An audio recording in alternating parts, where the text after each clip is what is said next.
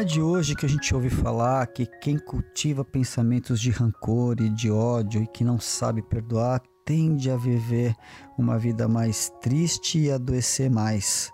É, por outro lado, pessoas que viveriam melhor, com mais predisposição ao perdão e a uma vida mais suave, sem cultivar o remorso e sentimentos de raiva por outras pessoas que lhes fizeram mal, tendem a viver melhor, ter uma vida mais saudável e adoecer menos. Isso sempre fez parte do senso comum entre as pessoas, na filosofia ou na mesa do bar do boteco aí do lado. Mas a verdade é que hoje a ciência, particularmente a medicina, procura encontrar respostas que comprovem essas relações de causa e efeito entre o ato de conseguir perdoar e ter mais saúde e, pelo contrário, a dificuldade em perdoar e ter uma vida mais é, doentia, no sentido estrito da palavra. O professor Álvaro Alvezum é um cardiologista é, bastante conceituado aqui de São Paulo, professor livre-docente da Faculdade de Medicina da USP e pesquisador do Hospital Alemão Oswaldo Cruz aqui de São Paulo, fez uma pesquisa muito, muito bonita de livre docência na área de espiritualidade e cura. Espiritualidade se entenda, antes de mais nada, por uma, um sistema de comportamentos frente a dificuldades, a situações que nos fazem é, ficar chateados ou ficar tristes ou ficar incomodados. É, no dia a dia, não é nada a ver, não tem nada a ver com religião ou religiosidade. A espiritualidade seria a forma como nós conseguimos responder melhor às questões difíceis das nossas vidas, inclusive o perdão. E nessa pesquisa, o professor Avezum conseguiu, é, em dados ainda preliminares, mostrar claramente que o, através de questionários da pesquisa de livre docência, que pessoas que tinham muito mais dificuldade de perdoar e que ficavam ruminando os seus ódios, as suas mágoas, os seus desconfortos, os seus desafetos, tinham uma tendência muito maior de terem doenças cardiovasculares por constricção das suas artérias, das suas coronárias, é, de terem AVC, de terem infarto.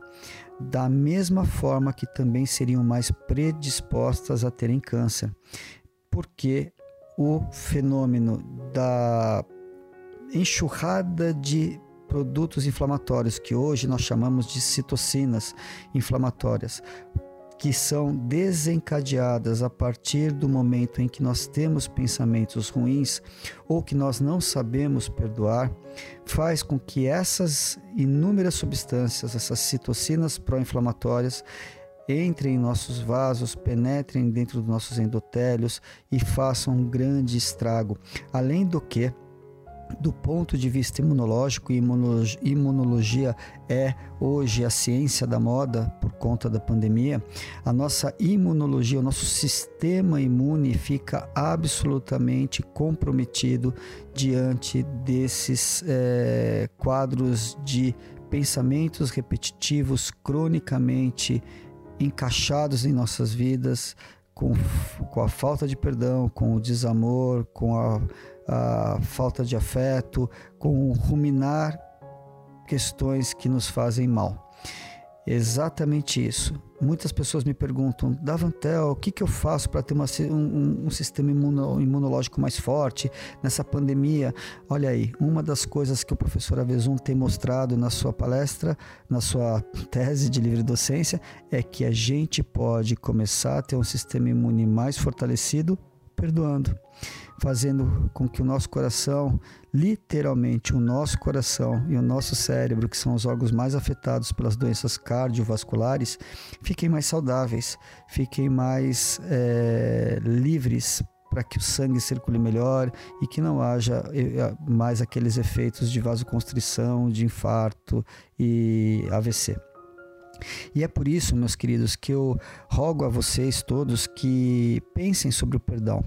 pensem é, que todos nós, sem exceção, eu inclusive, a gente precisa exercitar mais o ato de perdoar as pessoas que nos fizeram mal, situações que nos deixaram tristes e fazer com que as coisas fiquem no passado, para que a gente possa ter uma nova vida melhorada com a experiência dolorosa desse passado a partir daí.